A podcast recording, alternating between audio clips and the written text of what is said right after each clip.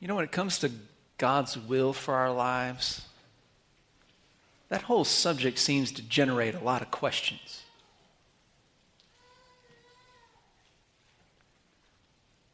What am I supposed to do? Where am I supposed to go? What job am I supposed to work at? What person am I supposed to marry? Who am I supposed to ask out on a date? Is it even God's will for me to date? What is my major supposed to be? Is this the job God wants me to stay in for the next five years, 10 years? What am I supposed to do tomorrow? Am I supposed to buy this house? Are we supposed to rent a house? Are we supposed to spend money on this or spend money on that? I mean, God's will creates a lot of questions in our lives, right?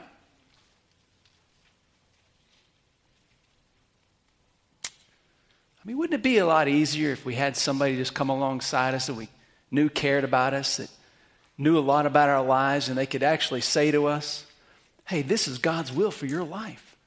And they would be right, and we could trust them, and we could just know. I mean, have you ever found yourself thinking things like, God, if you just write it in the sky when I look to the clouds today, then I'd know. Have you ever asked the Lord, man, Lord, it'd just be really a lot easier if you'd written down some things, sent me a letter? Lord, could you just help me? I mean, do you feel, do you have those thoughts? Do you ever thought about God's will that way? I hope I'm not alone here. I mean, it's a, it's a hard thing. It creates a lot of questions. And I think for, for every one of us in this room as followers of Christ, and even those of you that may be here that not decided whether or not you want to follow Christ, you have these questions about what does God want? What is He doing? What, What's going on with my life? Why is this happening in my life this way right now? What is God's will? And I love, I love the letter of, to the Thessalonians because Paul is addressing the issue of how they're supposed to live their lives as they wait for Jesus to return, which is about God's will for their lives. In fact, in the passage we're going to read in just a moment, in 1 Thessalonians chapter 4, we're going to actually hear the term God's will for your life.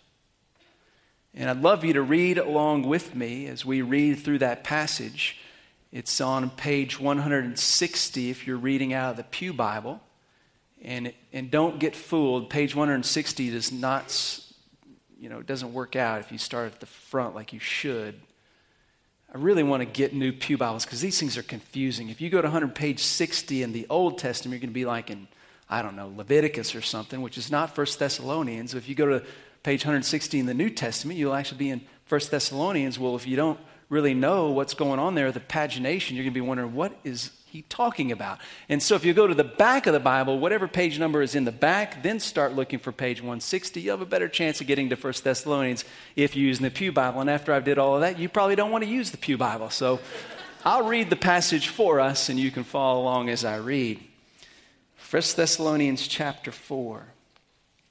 And we're just going to read the first two verses and the first part of verse 3 because Paul is going to address the issue of God's will for your life. And I, I really think as we read through this today, you're going to be sitting there thinking, man, this is so good. Because I have questions about God's will for my life all the time.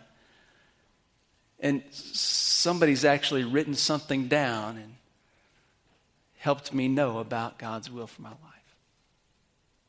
I just want you to be reminded that when God inspired Paul to write we're going to read to the Thessalonians, this little church in this little town called Thessalonica, he wrote it in such a way that it would be preserved so that we would sit here on a day like this and read this and hear God's words to us. So, so God's speaking to us this morning about his will for our lives right now. So let's read it together. Finally, thus, uh, finally, then, brothers, we ask you and we encourage you in the Lord that just as you receive from us how it is necessary for you to walk and to please God, just as you are currently walking, do so even more. For you know what commands we gave you through the Lord Jesus. For this is the will of God, your sanctification. Now, I am a, a destination type person. Okay, so early in our married life, we would plan to go on a little vacation, little trip to get away. And uh, I was all about the destination. So I'd map out the route. I'd figure how many miles it is to we need to fill up, how many miles it is to the destination. I'd have a time frame in mind, and everything about getting in the car and going was about sticking to and actually beating you know my anticipated time frame. I'm all about the destination. Anybody else here like that? We see some confessions here. Okay good yeah. Okay lindley i mean you already know what's coming right lindley is more the journey type person so we're driving along and she sees this little interesting what I would say, waste of time junk place, she would say, just another treasure waiting to be found. She said, let's stop there. I'd be like, if we stop there, we can't take the next bathroom break, all right? You have to go because if you do, we're not stopping there. We're going to stop at the bathroom place when we get gas. we got to get everything done at one time. If it had gas and a bathroom and antiques, we'd be in good shape, but they don't, so we're not stopping there, you know, whatever. So we would stop, and then when she starts shopping, get distracted by this and that, I'd be sitting there going, You're never going to make it. We'd have conversation, get back in the car about we're, we're behind schedule. She's like, What schedule? What do we have to be there for? Well, I just planned that we would be there at this time. We'd make this kind of good time. We'd make this kind of gas mileage. We'd have this kind of. Why? Because we're going there.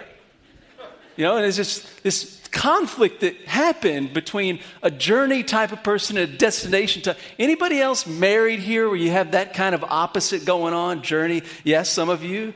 Okay, we can talk afterwards, do some counseling together, and share our woes. Because it, it is a challenge, isn't it? Well, I have to admit to you that I have, I have grown through the years.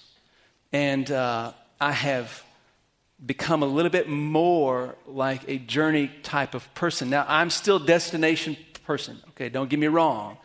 But here's what I've tried to do over the years. And let me tell you, I'm not perfect at this, but I've made some steps forward.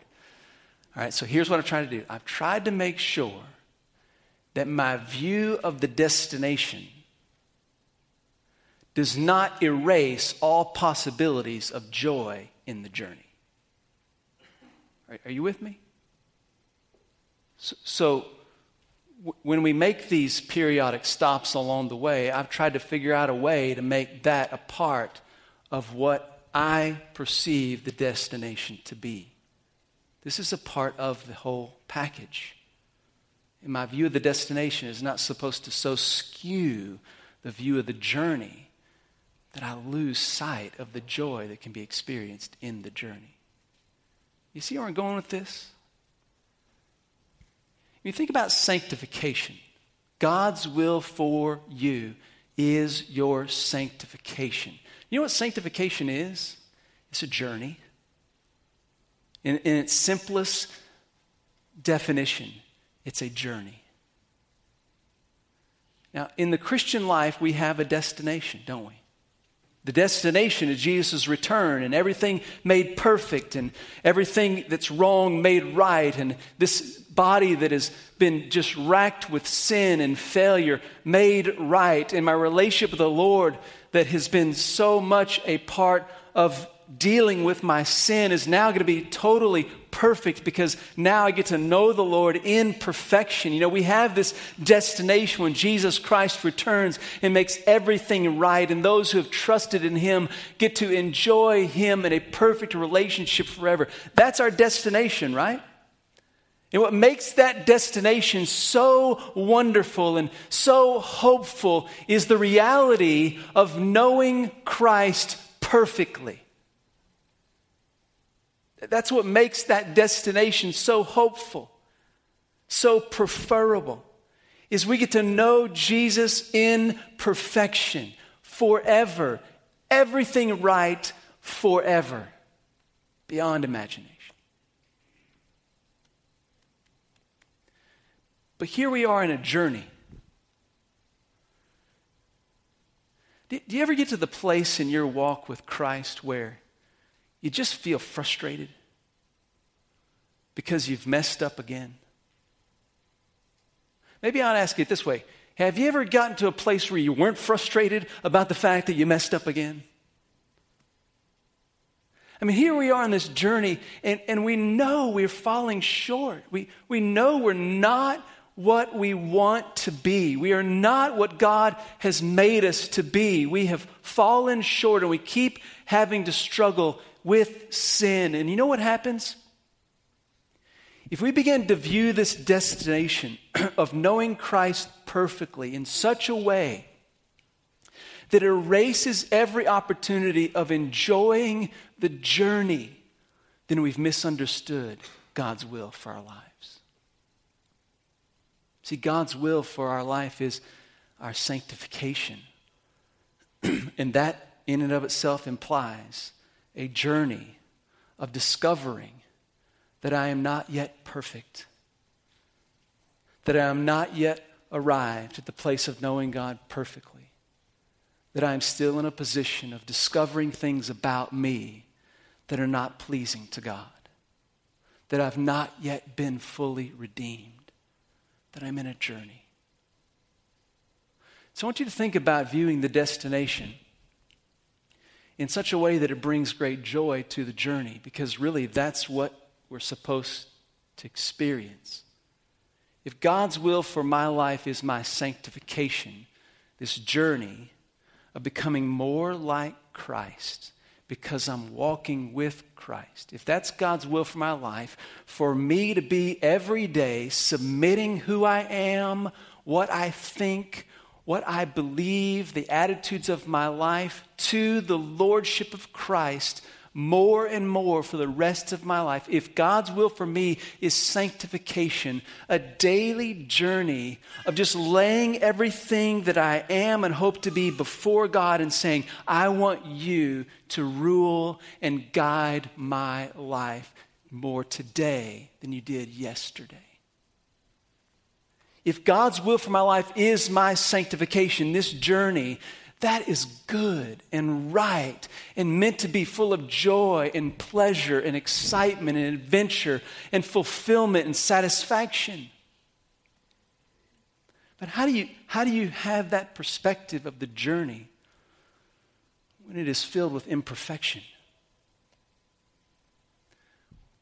Well, what makes the destination so preferable is the reality that we'll know Jesus perfectly. What makes the journey so enjoyable is knowing Jesus in spite of our imperfection. We get to spend every day of the life God grants us knowing Him in spite of our imperfection, so that we are attached to the hope of knowing Him in perfection. That's sanctification a journey of knowing the Lord in the midst of imperfection and brokenness. Knowing that one day, the glimpses and the tastes of this relationship with the Lord we have in the journey is going to be beyond our imagination when it is granted to us in perfection. God's will for your life is sanctification. What does that mean? every day getting to know Jesus a little better than you did the day before.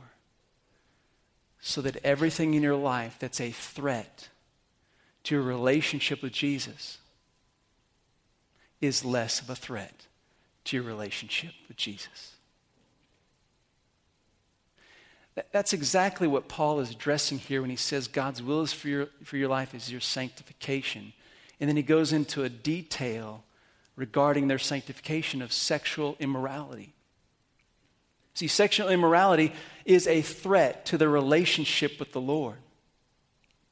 One of the most severe threats we face in our day and time. to the relationship that God has given us with Himself through Jesus Christ.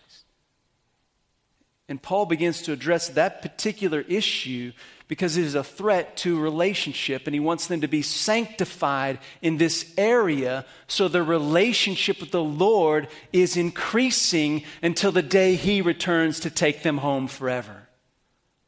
Sanctification, God's will for your life, is to walk with him in such a way that the things that threaten your relationship with him are minimized and your relationship with him increases toward the day he returns to take you home. And that is joy in the journey. I want you to read through this passage with me again. We're going to start in verse 1. We're going to read all the way to verse 8 this time. So we're going to bring in all of the information about sexual immorality. And you're going to hear some pointed things about sexual immorality. And I understand that sexuality and sexual purity is a sensitive subject. I'm going to do the best I can to deal with it in a gracious manner, but we are not going to avoid what the Word of God is saying. We're going to deal with it. Before we start to walk through the specifics of that, what I want you to do is read through these eight verses with me and listen for the emphases on relationship. Okay? Paul is emphasizing the relationship the Thessalonians have with the Lord. Because that is the context of sanctification. You, you cannot understand this idea of sanctification outside of relationship, or, or you're going to miss it altogether. All right? So listen as we read through these eight verses again and listen for the emphasis on relationship. All right, here we go. Finally, thus, brothers, we ask you and encourage you in the Lord Jesus. Did you catch the first term of relationship? Brothers? Did you, did you, see that? He's using a familial, a family term with people who are not blood related because they've been brought into a family through the blood of Christ where God is the father of that family. Do you, catch the relationship? So he says, brothers, relationship. We ask you, we encourage you in the Lord.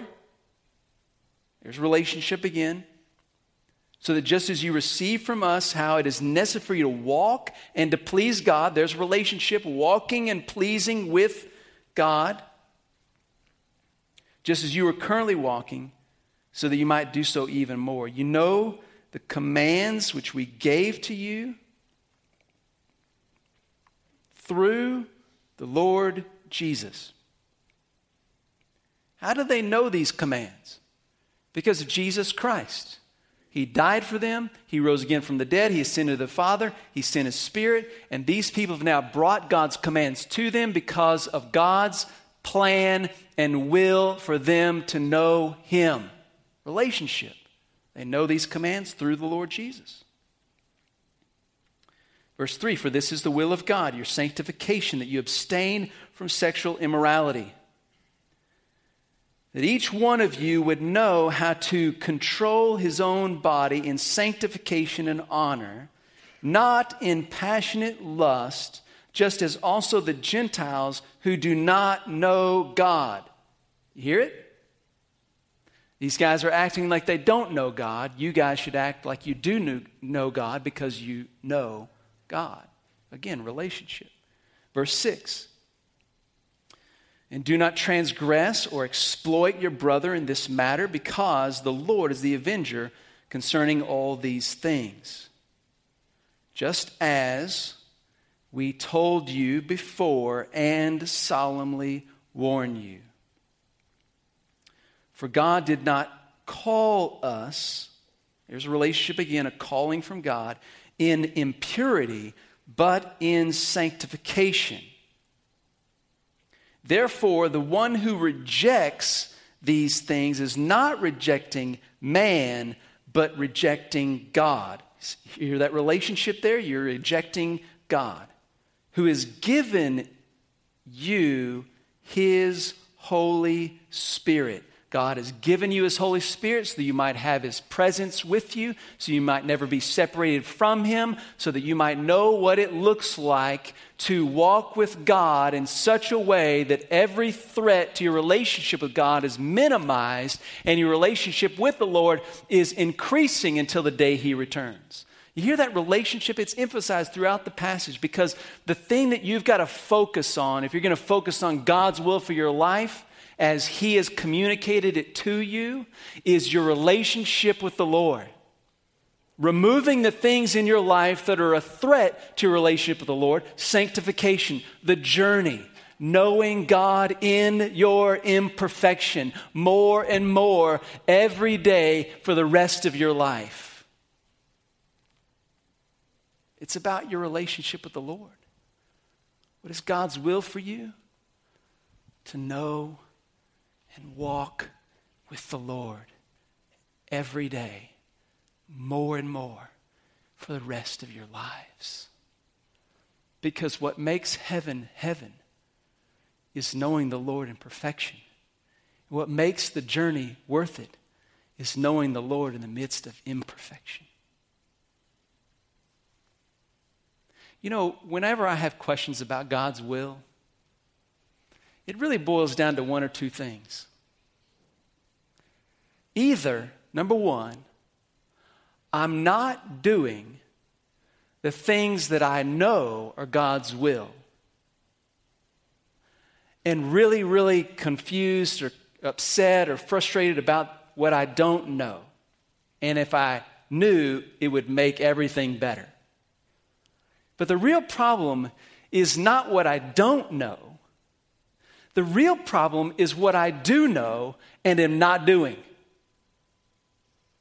You see, God has come alongside us with His Holy Spirit. He has written a letter to us, and He has told us what He wants us to know about His will. You know what He told us? My will for you is to know me. And to know me more and more every day for the rest of your life by minimizing the things in your life that are a threat to knowing me. See, I'm convinced that if we will simply focus on the things that we do know, the things that we don't know that we think we need to know will fall into place. You know, the other thing about God's will I've discovered one is it's often the problem is that I'm not doing what I already know God's will is. The other thing is that when I don't know God's will for my life in some area, and I'm really striving to do what He has told me to do, the reason I don't know it is because He hasn't told me. And if He hasn't told me, I'm not supposed to know yet. And if I'm not supposed to know yet, should I be worried about that? No. If we will just do what God has told us to do, if we will just do God's will as He has revealed it to us, we don't have to worry about what we don't know because of who we know. See, God's will for your life is sanctification. And one of the biggest threats, obviously, with the Thessalonians was sexual immorality. I don't think I have to convince you that that's a threat for us today here in Abilene. It's no less a threat than it was for them in Thessalonica. It's an area that we should focus in on and pay attention to what Scripture says. And I want to encourage you in this matter. I do want to address one textual issue really quick. Verse 4, the very first part of that phrase there, you're going to see in your translations, depending on what translation you're using, whether you're using New American Standard, New International Version, uh, the Holman Christian Version, the King James Version, whatever version you're using, um, you're going to see that phrase translated a little bit differently. And there are two basic possibilities for translating that. One is you need to, you need to be careful about how you go about getting married. That's one of those obtaining or possessing your vessel. One of the ways to understand that is is the pursuit of marriage. You need to do that in sanctification and honor. Again, that's coming under the banner of sexual immorality. Abstain from sexual immorality pursue a spouse in a sexually pure way. All right, the other option here is that you need to make sure that you control your own body in sanctification and honor. Now, the way I've translated that as I've read this to you from the text here is that you are to control your body in sanctification and honor. The reason that I've landed on that translation is because contextually, the evidence here rests on a translation that is more encompassing than just pursuing one's spouse. The idea here is we are to abstain from sexual immorality and to control ourselves, and certainly under that umbrella would be how you pursue a spouse. And so I've just chosen the translation that is a broader translation that grabs all of abstaining from sexual immorality, which I think is reflected in the text. Either way you translate it doesn't change the emphasis of the passage. The emphasis of the passage is to abstain from sexual immorality. Specifically, this is an area that threatens your relationship with the Lord. You ought to protect your relationship with the Lord by making sure you abstain from this threat. Because this is God's will for your life, your sanctification. So, if you're thinking about sanctification, specifically as it relates to sexual immorality, I want to give you some thoughts from this passage I think are really encouraging. The first one comes out of verse 6. Notice in verse 6, he says, Do not transgress or step on your brother. Do not exploit your brother in this matter. When it comes to sexual immorality, and, and this is specifically dealing now with the issue of adultery in verse 6. But when it comes to sexual immorality, you need to make sure you're not exploiting or stepping on your brother. Well, how are you going to avoid that? Well, the only way you can exploit or take advantage of or transgress or step on your brother in this way is if you're hiding something from your brother. So, if you want to know what sex, uh, sexual purity looks like in sanctification, don't ever hide anything from your brother. Bring everything to the light. Expose the temptation and the darkness and the sexual immorality that you're involved in or that you're tempted to be involved in. Expose it to a community of believers who understands what it means to be forgiven by Jesus Christ. Bring it to the light. The only way you can avoid defrauding your brother in the, in the matter of sexual purity is make sure you don't have anything hidden from your brother. So, men, grab a few men that you can talk to about this in your life. You can say, Hey, I'm struggling with this temptation. I'm dealing with this. I've stepped into this immorality. I've flirted with this impurity. I'm not okay here in the area of sanctification in regard to sexual purity. And I just need to talk to somebody. I need to bring it into the light so it's not hidden anymore. Because only time you can go to the point of defrauding or, or exploiting your brother is if you keep it hidden. And that's exactly what the enemy wants you to do. I cannot tell you the number of guys that have told me things like this. I stepped into sexual impurity and I knew way before I went to that point of no return that I should have told somebody and I never said a word about it. I thought I could handle it on my own. And guess what happened? They couldn't. They needed to bring it into the light. Don't ever hide anything from your brothers, men. Don't ever hide anything from your sisters, women. Put yourself in a position where you're talking about what's happening in your life in the area of sexual purity. The second thing is from the same verse, it's from the second part of that verse, verse 6. He says, The Lord is the avenger regarding these things.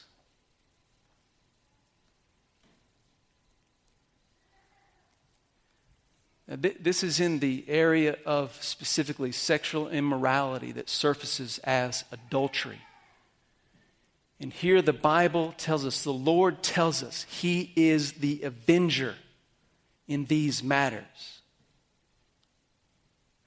God will bring His vengeance upon those who are following Christ and sacrifice the fellowship they have with Christ for the sake of their sexual pleasure.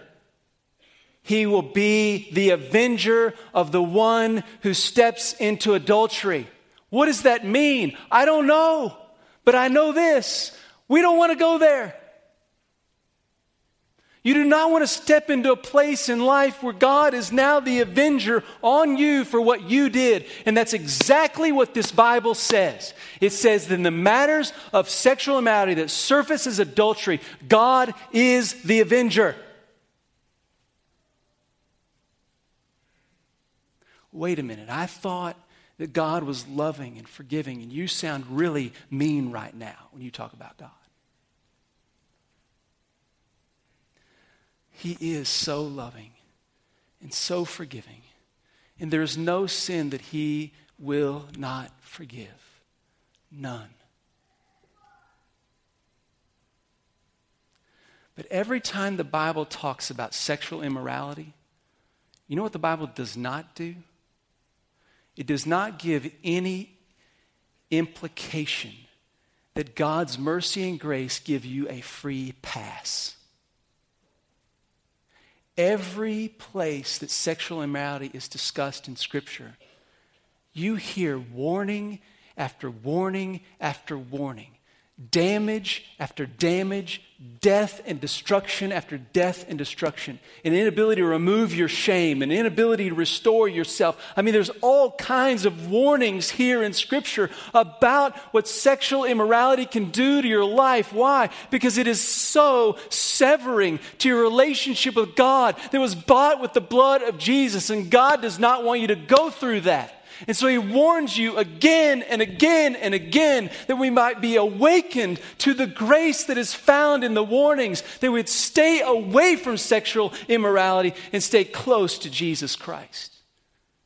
It's not that he's not forgiving, it's that he wants us to avoid the need for forgiveness in this area because it's so devastating.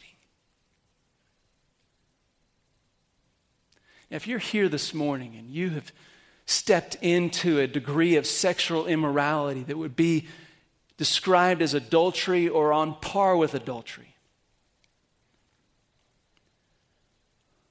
what I don't want you to do this morning is leave thinking that God has become an avenger against you and you have no hope. Because Scripture equally emphasizes that everything God does toward the life of a believer, even if it's his vengeance for your sexual sin, he does it to move you away from unfaithfulness and into his faithfulness. Even God's vengeance on sexual immorality in the life of a believer is an avenue of God's grace and mer- mercy to move you from unfaithfulness to faithfulness. It's just that the Bible says you don't want to go through that kind of discipline. Avoid it. It's so much better to walk with the Lord. The reason that Paul tells us this aspect of the Lord's character is because when it comes to sanctification in the area of sexual purity, we should do whatever it takes to walk in purity. If you and I believe that God is the avenger regarding these things, we will do whatever it takes. We will not hide from our brother.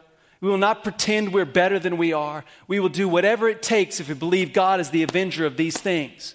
I'm telling you that one of the greatest ways the enemy is destroying the witness of the church right now is through the sexual immorality of its members and its leaders. And I hate that, and yet I fear that for myself and for you. And we have to make sure we're a people that believe that God is the avenger of these things, and we will do whatever it takes whatever it takes. That's hard. That's so hard. But I promise you this whatever it costs you to do whatever it takes will be far less expensive in your life than if you do not do whatever it takes. We need to be a people who do whatever it takes. You notice three different times in this passage, God talks about sanctification. This is what He wants for your life your sanctification. This is what He's called you to, your sanctification. This is what you're supposed to do with your body, your sanctification.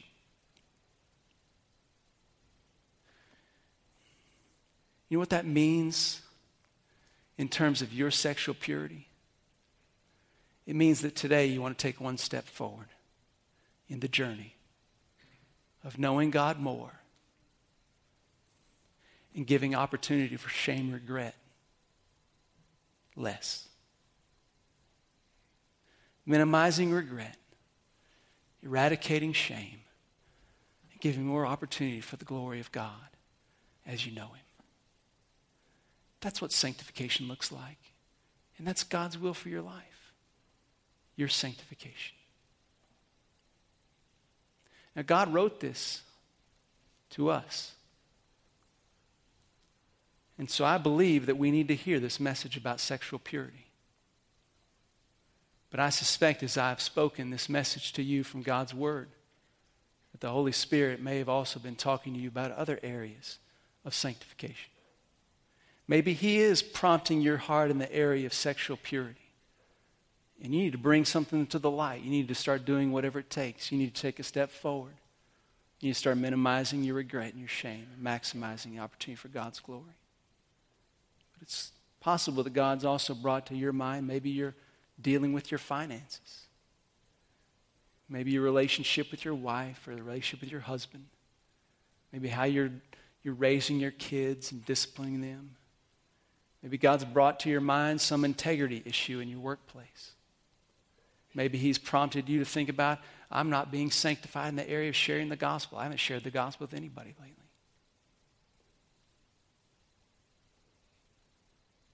The fact is, when you talk about God's will for your life and we all understand what He's said, His Spirit's going to be talking to each one of us about what that looks like.